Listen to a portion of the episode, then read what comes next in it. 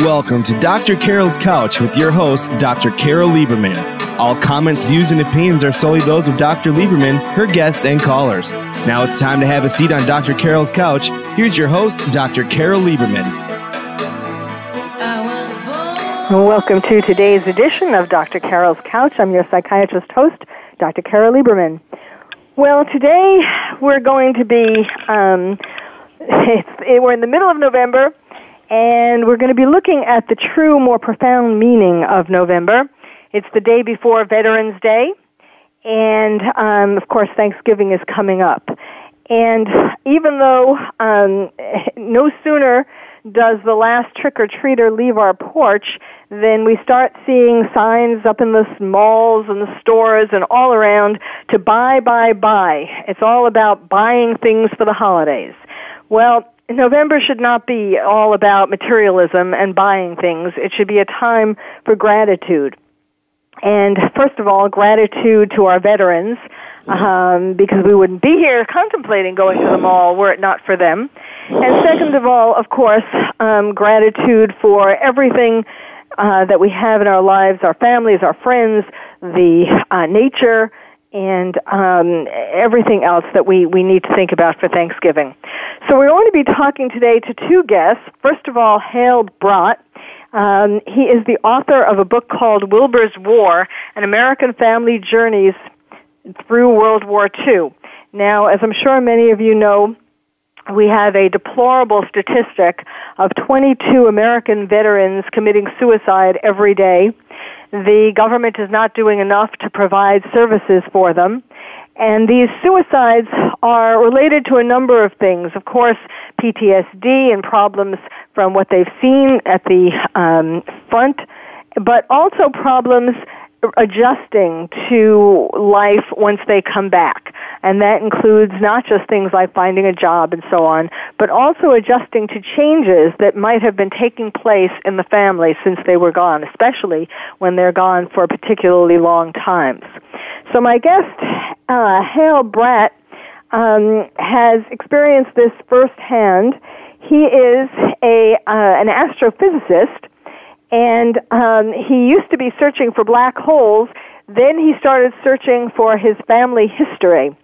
When he found his father's letters um, one day, it opened up a whole world to him that he began searching and trying to find out more about uh, since then, and he has written about it in his trilogy, Wilbur's War, An American Family's Journey Through World War II.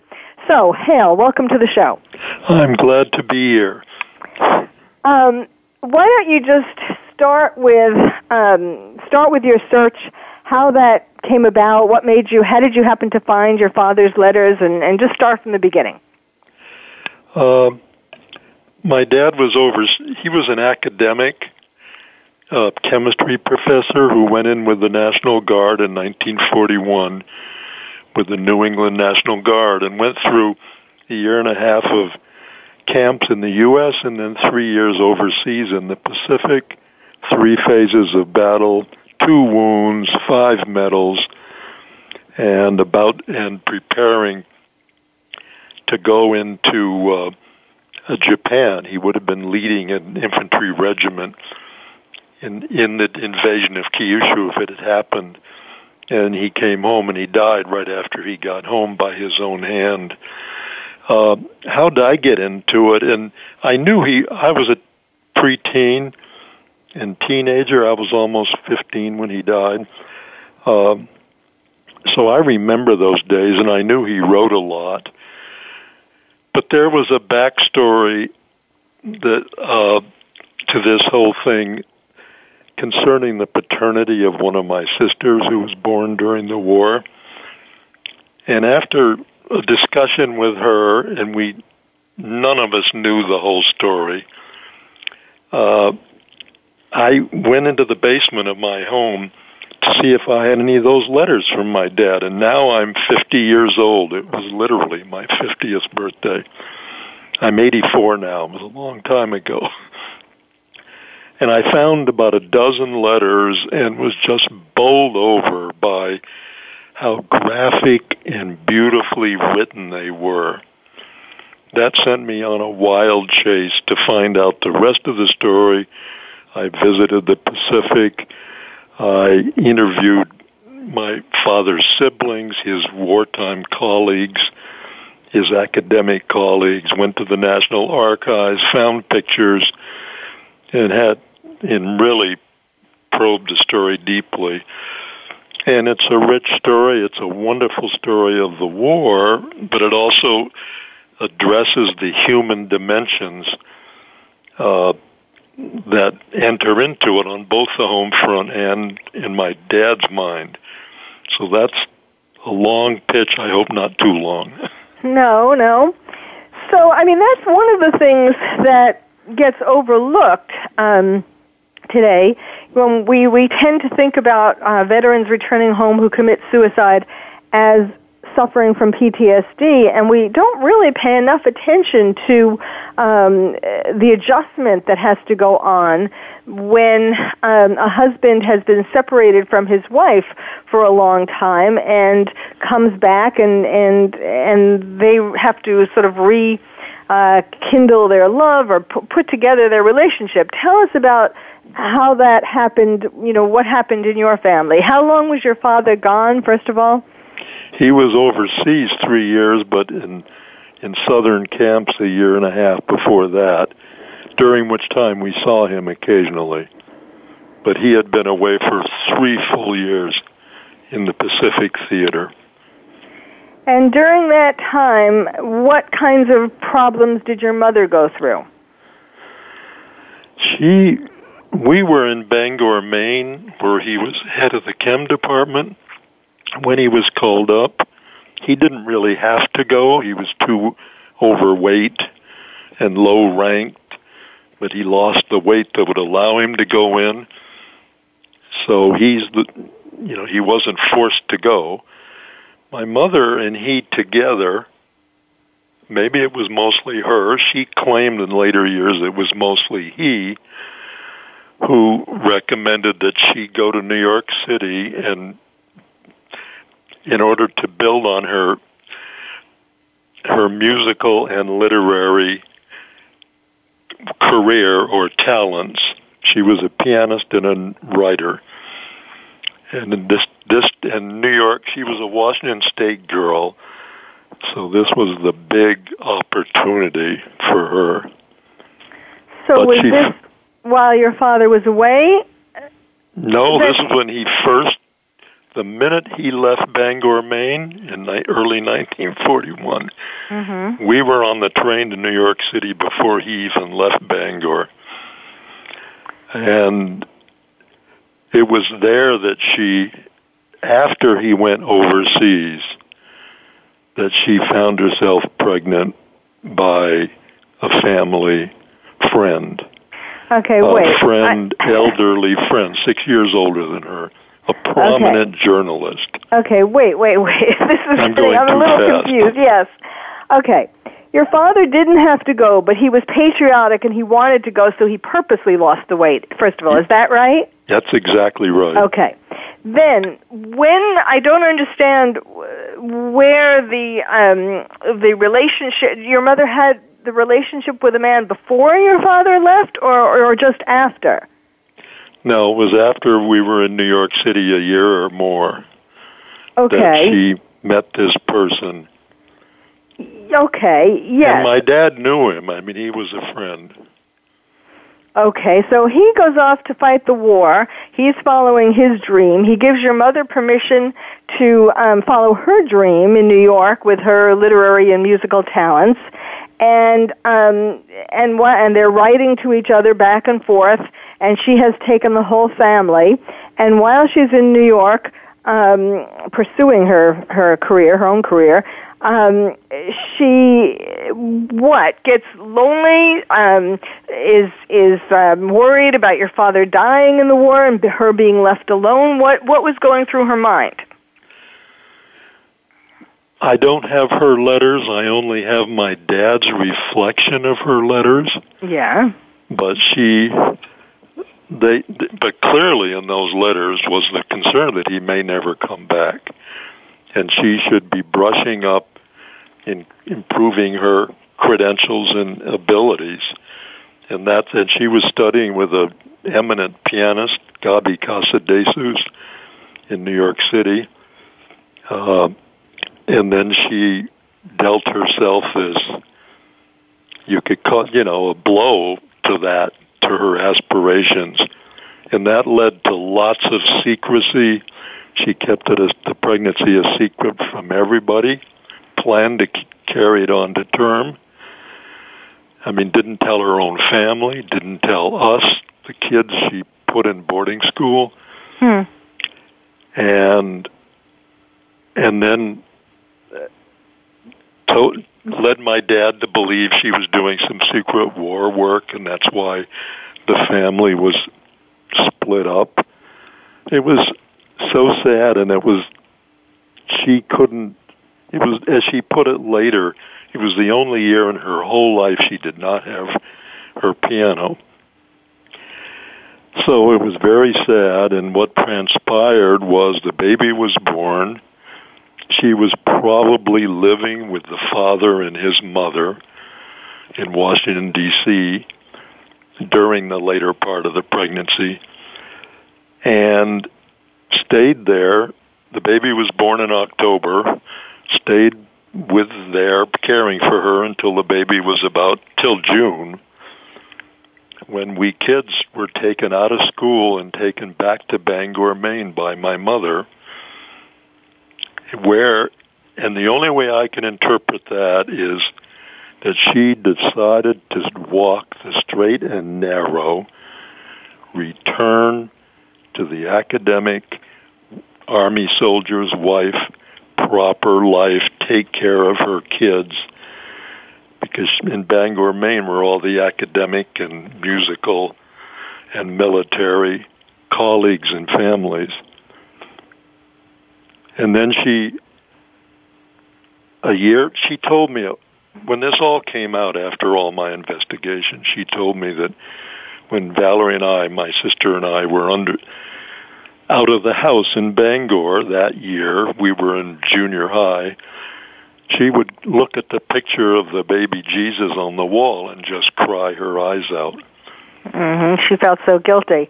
So then your father well, came not home. guilty. She she le- left her baby behind. I see. Uh huh. That she made her think of her own baby. And then to Um, finish it up quickly, she, at the end of that one academic year, she picked the whole family up, sold the Bangor house, and moved us to Washington, where I first met the little cute two-year-old. And we were there when my dad came home and died, and then the, you know, the dynamics of what happened when he got home and what he knew and didn't know was pretty complicated. We could talk about it, but right Well, now I'll I'll stop. Well, well, that's where I was trying to get to. Um, so then, okay, so she left the, the the baby with the father of the baby. Yeah, and his mother, who was a Lebanese lady. Uh huh. And um, okay, and then your father came home from the war, and he apparently somehow discovered that this had happened during his absence. Well, I have experienced, and I'm sure people you know have, who have deep problems. They don't climb out of them necessarily rapidly. It's my belief or guess that my mother and father never talked about that. My dad was only home six weeks. He was assigned to the Fort Meade Hospital 40 miles away.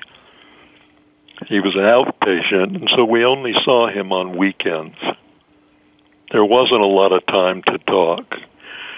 Ostensibly, he never knew. He knew the little, I told you it got complicated.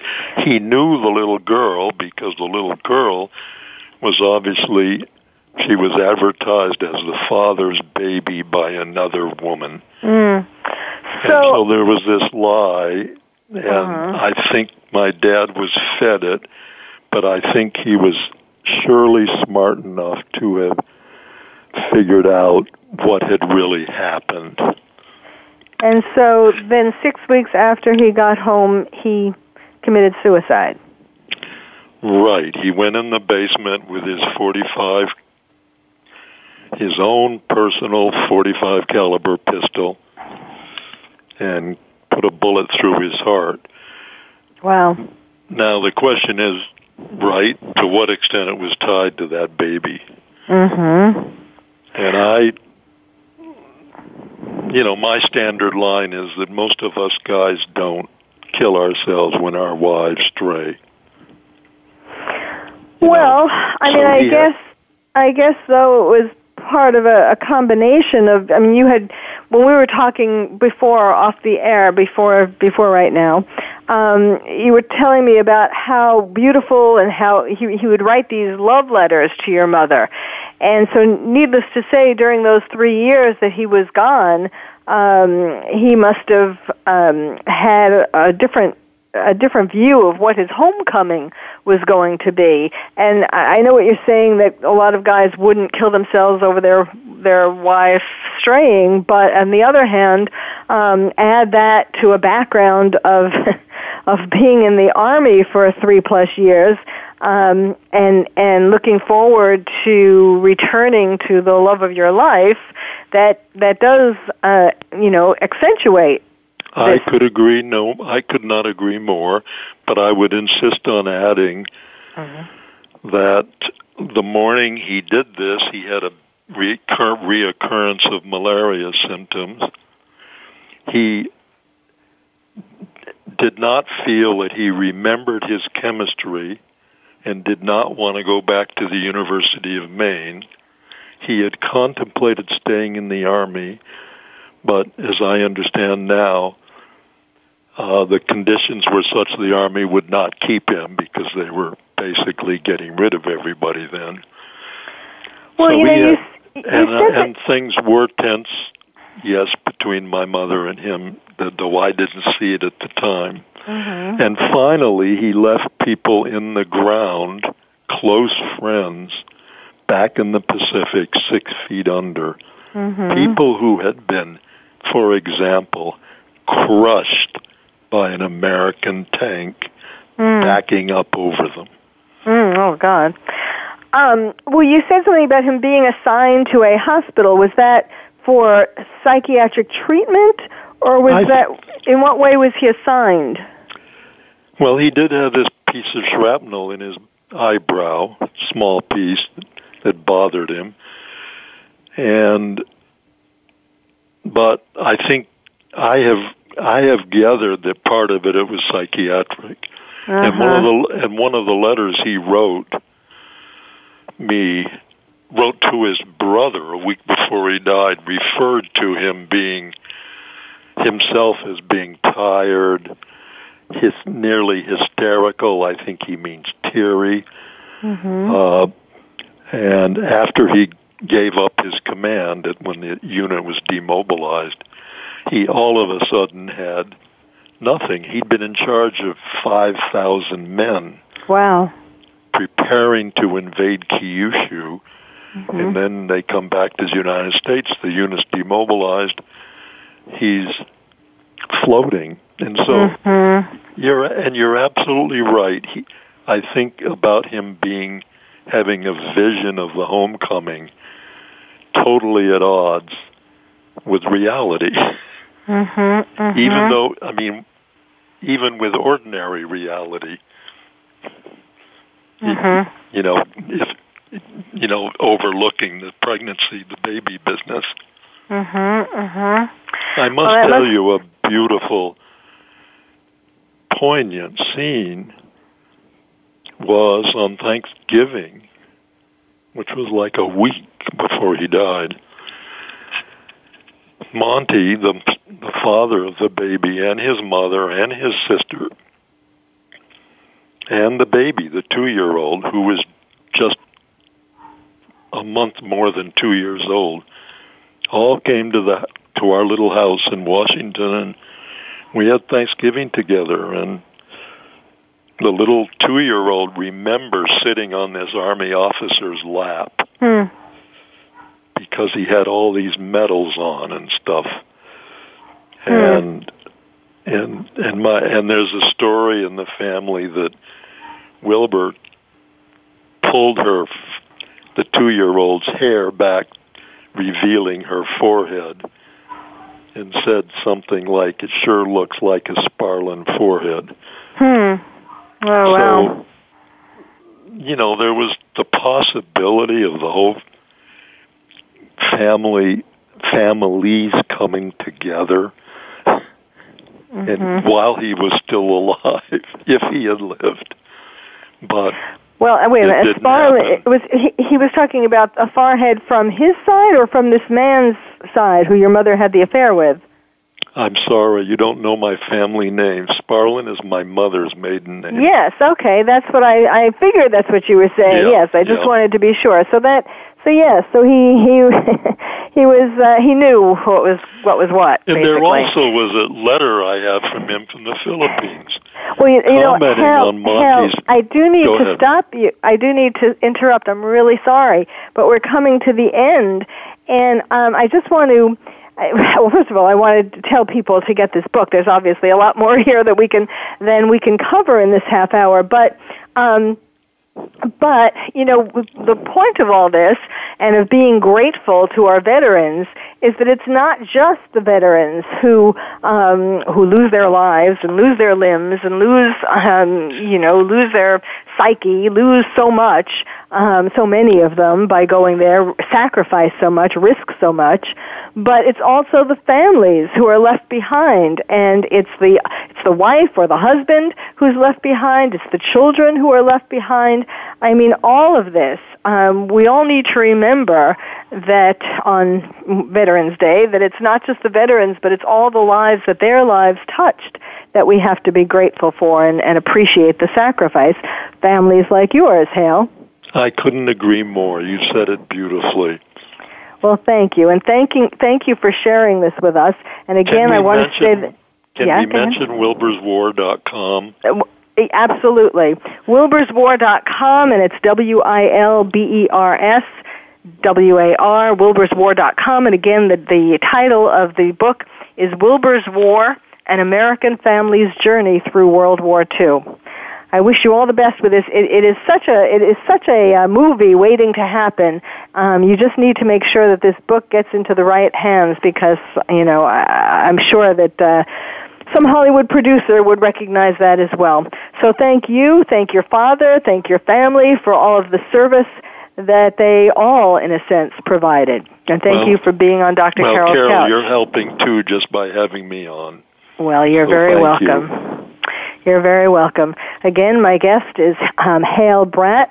His book is Wilbur's War, An American Family's Journey Through World War II. Um, thank you, Hale. And we need to take a break now. You're listening to Dr. Carol's Couch, and I'm your psychiatrist host, Dr. Carol Lieberman. Stay tuned. We're going to be um, talking with another guest, all related to the same theme November, a time for gratitude, not materialism.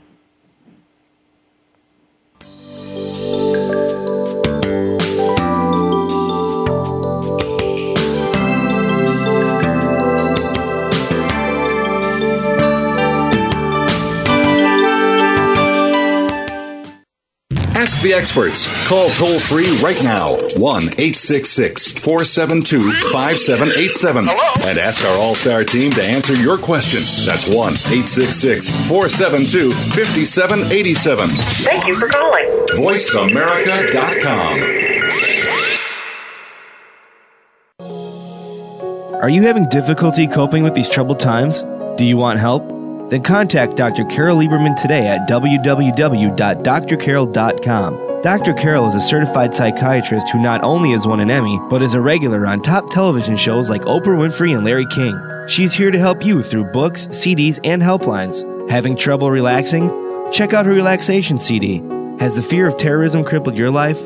Call the terrorism hotline. And if you're having trouble with relationships, check out her book, Bad Boys. Dr. Carol wants to help you today, so contact her at www.drcarol.com or for immediate help at 1 900 860 COPE. Get help making sense of these troubled times. www.drcarol.com.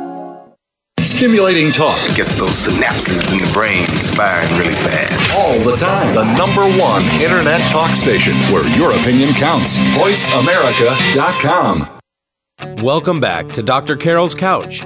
If you have a question or comment for Dr. Carol, dial toll free at 1 866 472 5788. Now back to the show. Here's Dr. Carol Lieberman.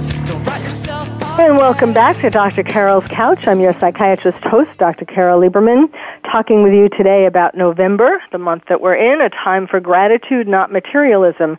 We just spoke um, with Hale Bradt uh, regarding his his family's story that he's written into a book called Wilbur's War: An American Family's Journey Through World War II. Uh, in honor of Veterans Day tomorrow, and um, with the idea that we need to be grateful to our veterans and to their families. My next guest, Kevin Paul Scott, um, I came across a um, um, advice that Kevin Paul Scott is giving, which uh, I was really happy to read since this has been one of my pet peeves for a long time. His advice was that businesses should be closed on Thanksgiving. Now, um, Kevin Paul Scott is a uh, an entrepreneur. He's a business builder, and he's the author of a book called Eight Essential Exchanges.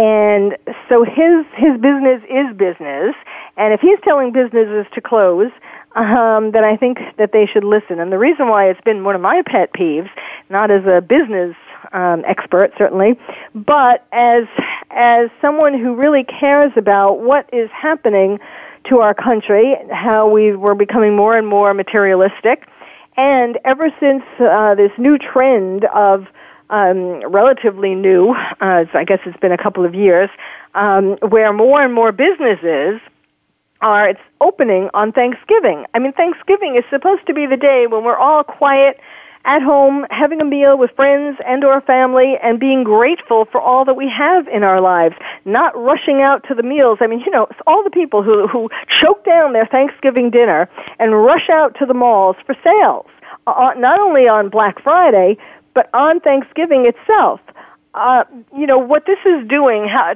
and how it's destroying our psyche in terms of not giving us any time to be to be grateful, but instead just just um, encouraging us to buy, buy, buy, consume, as if that's going to make us happy or that's going to make us any more grateful. So, Kevin Paul Scott, welcome to the show. I'm so hey, glad good to be with you today. I'm so I'm glad, glad we agree. What did you you say it again? I said I'm glad we agree on this. Yes. Well, tell us about. Now, I know you're coming. Well, I, I, I'm not sure. Um, I know you're talking about it from a business perspective, but you probably agree with it in terms of what I was saying as well.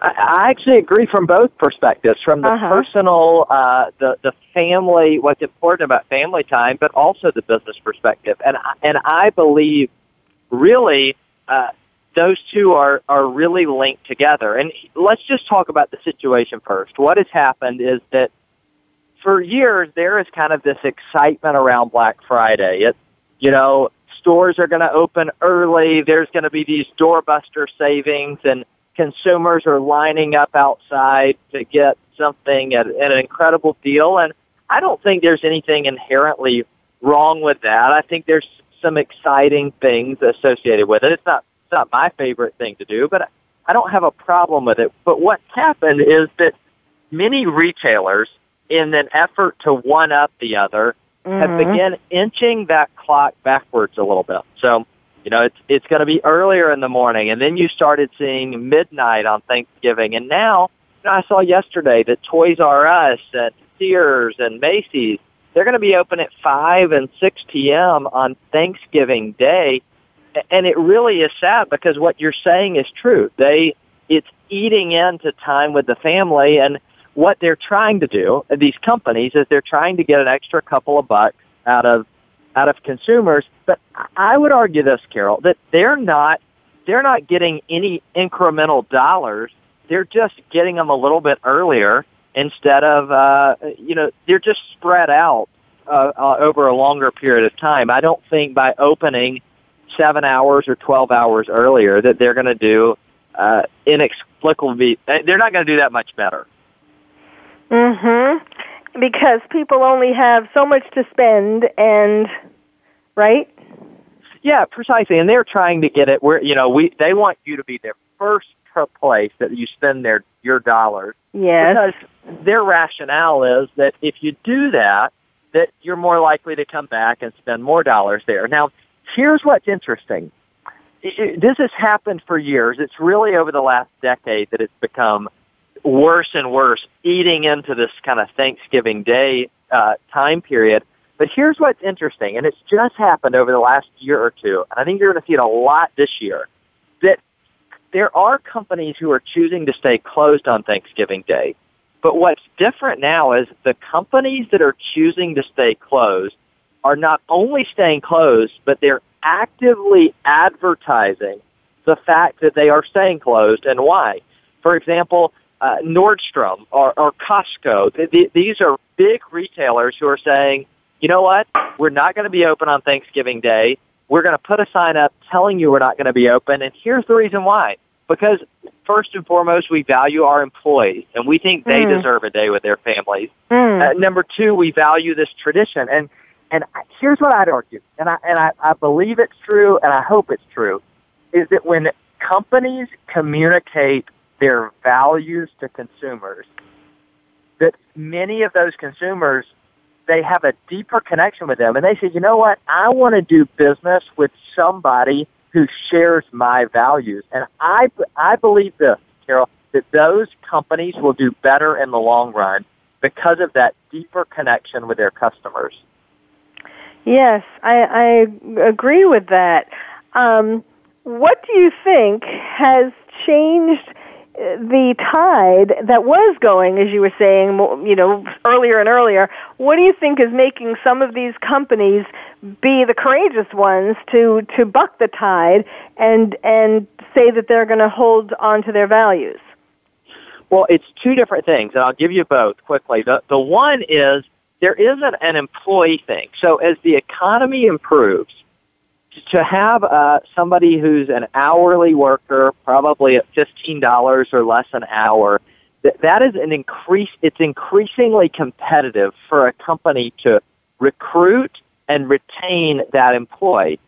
And so as that gets more competitive, it's you know they can't because of the margin for some of these things. A lot of these companies can't pay somebody a whole lot more money, so they've got to find other ways to keep their employees Hmm. happy. And so, one, that's that's a big part of it. It, it is good for their employees, but furthermore, the American consumer is um, they care about where their dollars are being spent. And, and I gave two examples. There's a million of them, but I think Nordstrom and Costco are interesting ones because Nordstrom, I don't know how many of you have been there, but it's a high-end retailer. So it's usually um, a little bit higher price, whereas Costco is a consumer who's looking for value. They're looking for a lower price. So it, it works at either end of the spectrum. And I believe millennials in particular, so we're talking about young people here, millennials choose companies to do business with the way that previous generations chose charities. And this is what I mean by it. Those com- they basically, when they spend money somewhere, they want to say something, they want it to say something about who they are and what they believe. And so when I'm spending money somewhere, I want to say, this says something about who I am. And therefore, I want to spend money with companies that reflect my values. Now, for some, that may be uh, family values or it may be environmental preferences. But this is one of those ways for companies to tell consumers, hey, we believe what you believe. We think Thanksgiving is important. We think family time is important. And we're going to put our money where our mouth is and we're going to stay closed when some of our competitors are opening up because we believe that's important. Well, that's you know, it's it's. Are you out there? Um, what have you been doing to try to get more companies to to believe this, to do this? Well, a couple things. One is it, has been easier because more ho- high-profile brands have, have taken this on. So Uh-huh. probably the most notable this year is REI. And if, you, if you're not familiar with REI, they are a uh, you know an outdoor kind of equipment company. Yeah. and and they've actually taken it a step further. Now, I think this is exciting. I think it's brilliant. I, I don't think it's going to be a trend that everyone else is going to follow, but I think they've made a statement. And they said, you know what, we're not going to open on Thanksgiving, and in fact, we're going to sit out Black Friday altogether. Mm. We're going to encourage you to go outside, to go do something with people that you care about, and and you know what, we'll be back here on Saturday, and you can still spend your money with us. And you know, they're making a statement. And when uh-huh. companies do that, here's the truth. There are more companies, there are, there are fewer companies that are taking a stand, which means that they're, they're going to get more attention from people yeah. like you and I who are going to talk yeah. about them. And here we are in, uh, in a few weeks before Thanksgiving, and we're already talking about uh, Nordstrom, Costco, and REI. So yes. we've mentioned them multiple times. So I think number one, they're going to get positive recognition, which helps. Um, the second thing is, I think as companies become more conscious of how they communicate their values, this will be a natural overflow of that. You know, here's a question that a lot of people have. Is the move to Thanksgiving Day, is that more driven by consumers or is it more driven by companies? Mm-hmm. And I really place more of the blame with companies. And here's why. You know, I don't know about you. I, I don't. I'm not excited about getting up in the middle of the night or early in the morning to go wait outside of a store and and try to buy. No, me neither. so, so you and I aren't the target market anyway. So we can be honest about that. But here's the thing. There are some people that enjoy that. For some people, that is a time with their family. They, mm. you know, it's a family tradition. They get up together and they go do that. And here's what I'd argue. The same people that are willing to do it at 5 a.m. on Black Friday, a lot of those are the people who are going to then go do it at midnight on Thanksgiving or at 5 p.m. on Thanksgiving Day. And if if those retailers would just stick to the Black Friday thing, they're going to get the same consumers that are going to spend the same amount of money. Mm-hmm. But by rolling it backward, you're kind of encouraging the consumers to play along. And so, you know, my hope is that I hope that more consumers will sit it out. Um, and you know, I don't necessarily think that stores that open on Thanksgiving that their business is going to be hurt. But I do think that businesses that choose to stay closed and tell consumers why, that long term there is a benefit to their business. Yes, yes. I mean, I guess, you know, with the recession, I guess, uh, com- and so many companies going under, it's like so ridiculous. Companies that that you would never have believed would go under.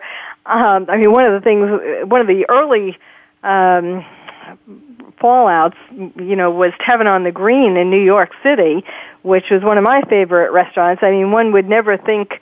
Uh, I mean, it was too big to fail. Well, I would never have believed that that would ever happen, and certainly there have been a lot of other companies that are have gone under or are going under that you would never have believed some years before. But so maybe there's this panic, I guess, um, amongst a lot of businesses to to try to grab that if people have less money to spend now, um, putting aside the fact that we all go on credit cards, not we all, but a lot of people go on credit cards, um, that they're trying to grab the money, grab the first that the first bit of money because then when people realize that they really when they max out their cards for example that then they won't be able to come to them. They'll have already have spent it at five o'clock on thanksgiving or at five am uh, on on black friday you're right, and I think there is a tendency, and I want to avoid it. There's a tendency to cast um, the retailers, or just companies in general, as these. You know, they're cold-hearted and they just they're destroying the values of America. And you know, I don't think that that is their exact intention. I don't think they're saying, you know what, we don't believe Thanksgiving matters, and so we're going to. You know, I think it's driven out of what you're describing that there is there's a, a fear from these companies and they're worried that if, if they don't get the first dollars, they may miss out on some others. So you understand the motives, but I, I think long term, you're going to start seeing more and more of these companies, the ones that are choosing to stay closed, that they're going to, they're going to use that not as um, kind of just a neutral fact, but they are going to use that to their advantage.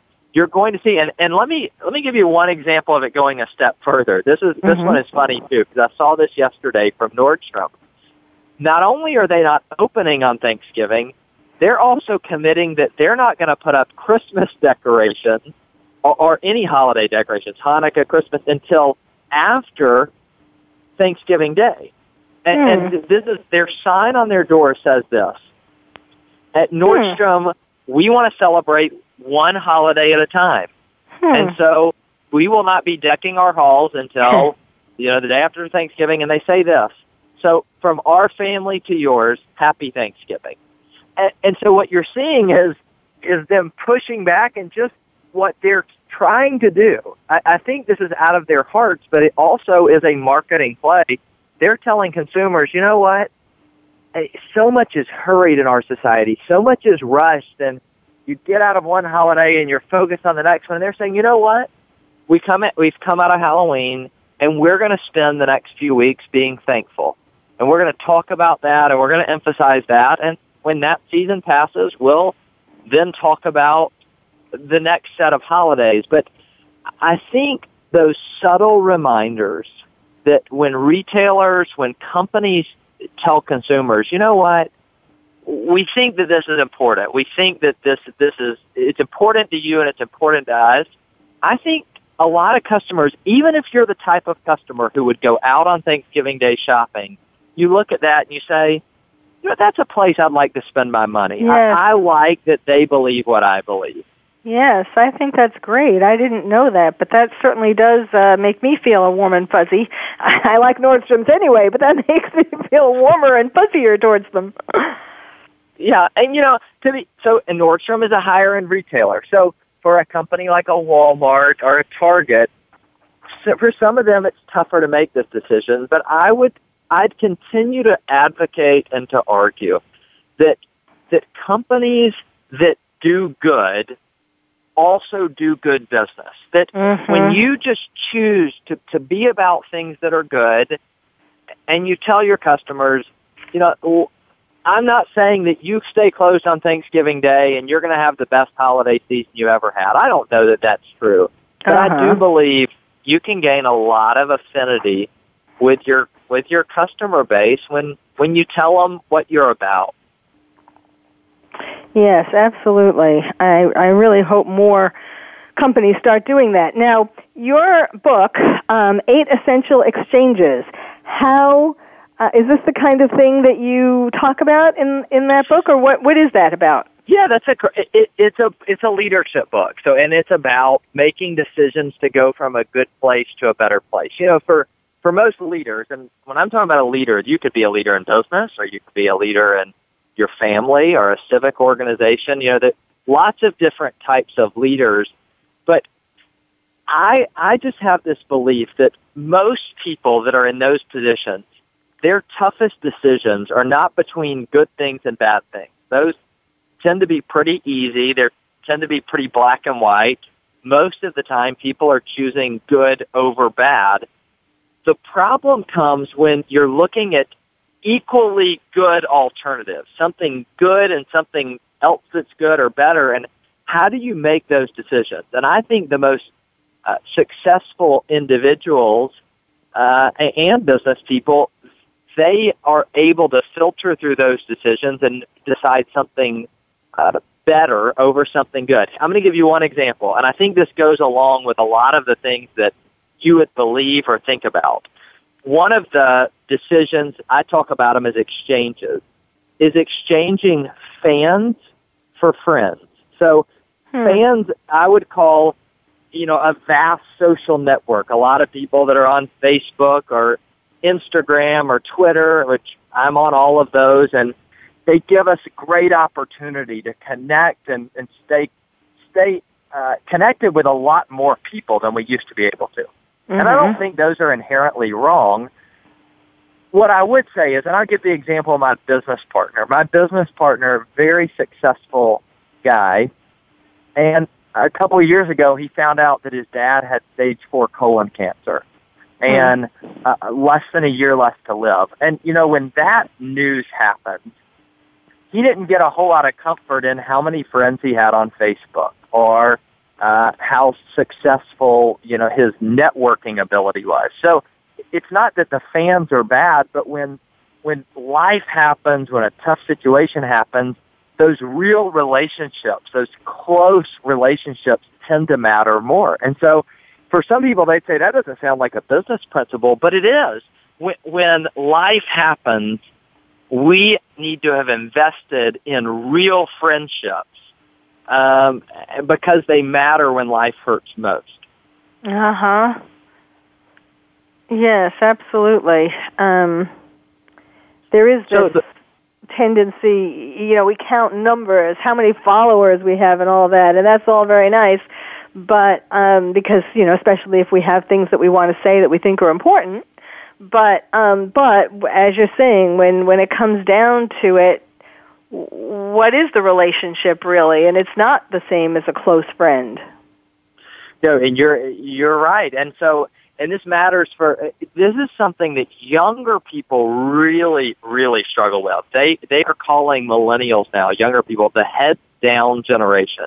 Hmm. So, and right now, uh, some grandparents are nodding their head as they're listening because they've sat at a dinner table with their family members, their kids or their grandkids, and five minutes has gone by and nobody has spoken to each other because their heads are down yes. in their phones.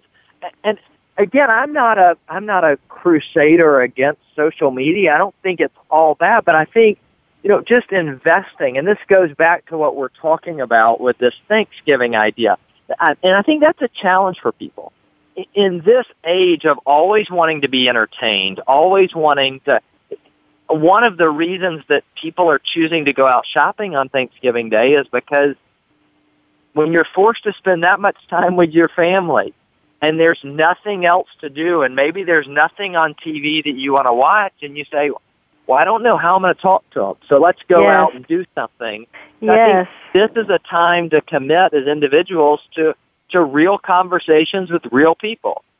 Yes, absolutely. It's that um you know, it's the the intimacy that makes people uncomfortable if they haven't been practicing it all along with their family members.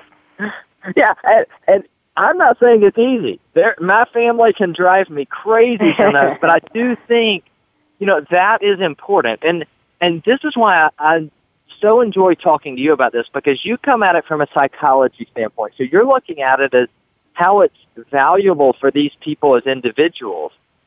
And as a person who consults business leaders a lot of times, you know, I think too often what happens in their personal life is you say, well, that doesn't matter. We just want to talk about professional life. But the, the truth is, what happens in your personal life affects your professional life. Mhm. And so if we're not making these types of decisions, if we're not investing in our families and ourselves as leaders, it's, it can has the potential to have positive or negative consequences uh, that flow over into our professional lives.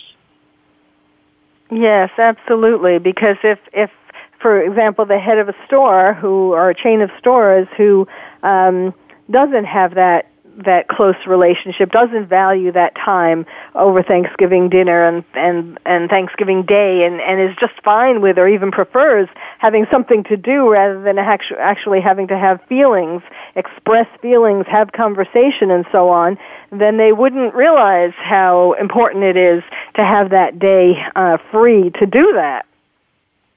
You're right. And so, and then you're talking about a decision that an individual makes that not only affects them, but it affects their employees and their teams and so, and, then by extension, the, the families of their employees. And so I think that's something else to remind uh, people that are in leadership positions that you may think those actions only affect you, but your decisions uh, have a much broader impact than you realize. So, you know, eight essential exchanges is, is just about a decision making process, and they all aren't uh, they aren't all what I would call warm and fuzzy like that. Some of them are very uh, serious business principles, but it really is just a framework with which uh, leaders and influencers can make decisions that have impact on their personal lives, uh, their professional lives, and, and beyond even what they would understand.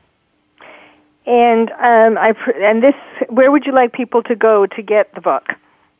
Well, if they're interested in that book, they it's available at at retailers, so Amazon or Barnes and Noble. You can get the ebooks, um, and they can find the links to all of those sites uh, for that book and my others on my personal website, which is just Kevin Paul Scott. My name, KevinPaulScott.com, and you know that I, I enjoy this conversation, Carole, because that's really what we do. We help businesses uh, make decisions to help their businesses, but they also help those businesses communicate what they care about, what they believe in uh, to the world. And when, you know, businesses a lot of times get a bad rap. We think that they're just about dollars, but they have the opportunity, if if managed correctly, to be a force for good in our country and in the world. And so we want to we want to inspire those leaders of businesses to make decisions that that have those kind of positive impacts.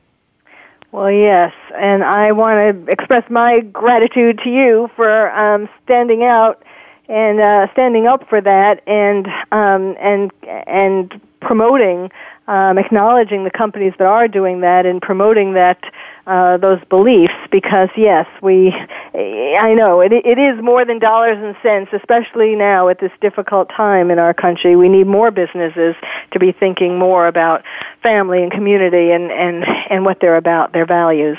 Well, thank you so you, much. Yeah, Well, thank you for what you do. And, and I would say this, you talked about Veterans Day, and I think that's very important. And Veterans Day and that issue of the military is another way for businesses to put their money where their mouth is and show what they care about by doing yeah. things, by hiring veterans, and and by uh, giving to those causes. So thank you for what you're doing. Well, you're very welcome. Uh, yes, we have a lot to give to be thankful for. Tomorrow, please, all of you, um, be sure to see what you can do for a veteran, a veteran's family, and um, be conscious of which stores are doing what on Thanksgiving and Black Friday. So thank you all for listening. You've been listening to Dr. Carole's Couch, and I'm your psychiatrist host, Dr. Carole Lieberman. Thank you for joining us on Dr. Carole's Couch. Join us next week at 1 p.m. Pacific Time for another installment of Dr. Carole's Couch. We'll save you a seat.